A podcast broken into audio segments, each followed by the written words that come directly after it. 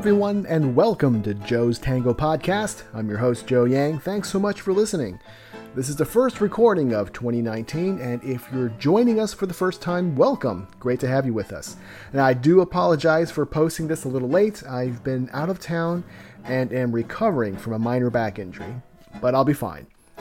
Now, the usual format of this show involves me interviewing tango instructors, musicians, and event organizers we hear about their personal stories and their insights into this dance, advice they might have for us, and we also hear about the many ways tango benefits our lives.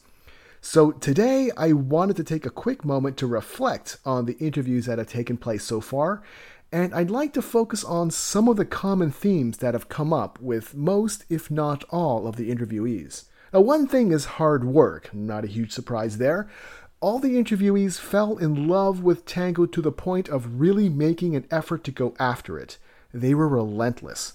So, if your goal is to become a serious tango dancer, you can't just dabble in it. You really have to chase it. Those of you out there who are starting to get addicted to tango know exactly what this feels like and you're probably in the midst of signing up for the next festival or adjusting your work schedules so you can take a few more tango classes. Nothing wrong with that. Now, is being obsessed with tango the only way to become a good dancer? No. If tango is like a drug, you have to decide on the dosage. We understand that you all have busy lives, and for many of you, it's physically impossible to devote hours upon hours to dancing. After all, you need to work, eat, sleep, and take care of your families. I'd say that it is possible to enjoy tango from a strictly recreational perspective, but even so, it's important to make progress and not stagnate. So at the end of every week, just be a little better than you were last week and go from there. Another thing that kept coming up is that taking lessons is not enough. You need to use your tango. Go to milongas and practicas when you can. Now, don't be the way I used to be. I used to show up to a milonga and pressure myself to get X amount of dances in. Now, milongas shouldn't be seen as a chore. A lot of the folks on previous episodes mentioned that milongas are a place where you can meet new friends and become part of a community. So make friends, have some interesting conversations, or just show up and take in the atmosphere and do some people watching. You decide your level of involvement. If you want to jump right in onto the dance floor and start moving, that's great, but if you want to hold off at first, that's okay too. On a more technical level, if you've been listening to the podcast for a while, you'll hear over and over again about the importance of fundamentals.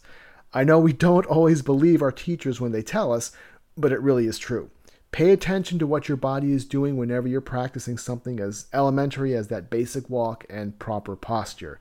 It's worth going over again and again. Another thing I want to bring up is to never compare your experience or progress to someone else's. Although we participate in tango as a community, you have a relationship with this dance as an individual. Not every good dancer started off with natural talent. I certainly didn't.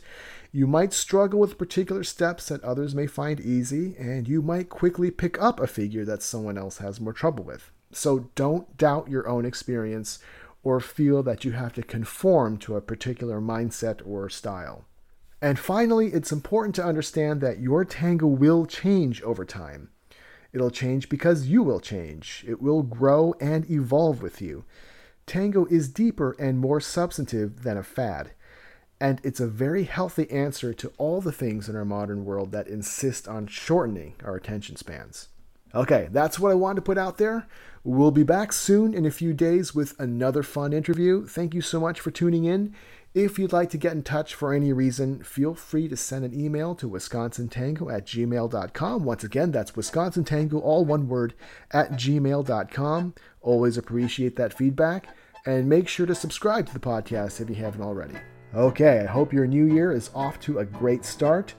You've been listening to Joe's Tango Podcast. I'm Joe Yang, and I'll talk to you again soon.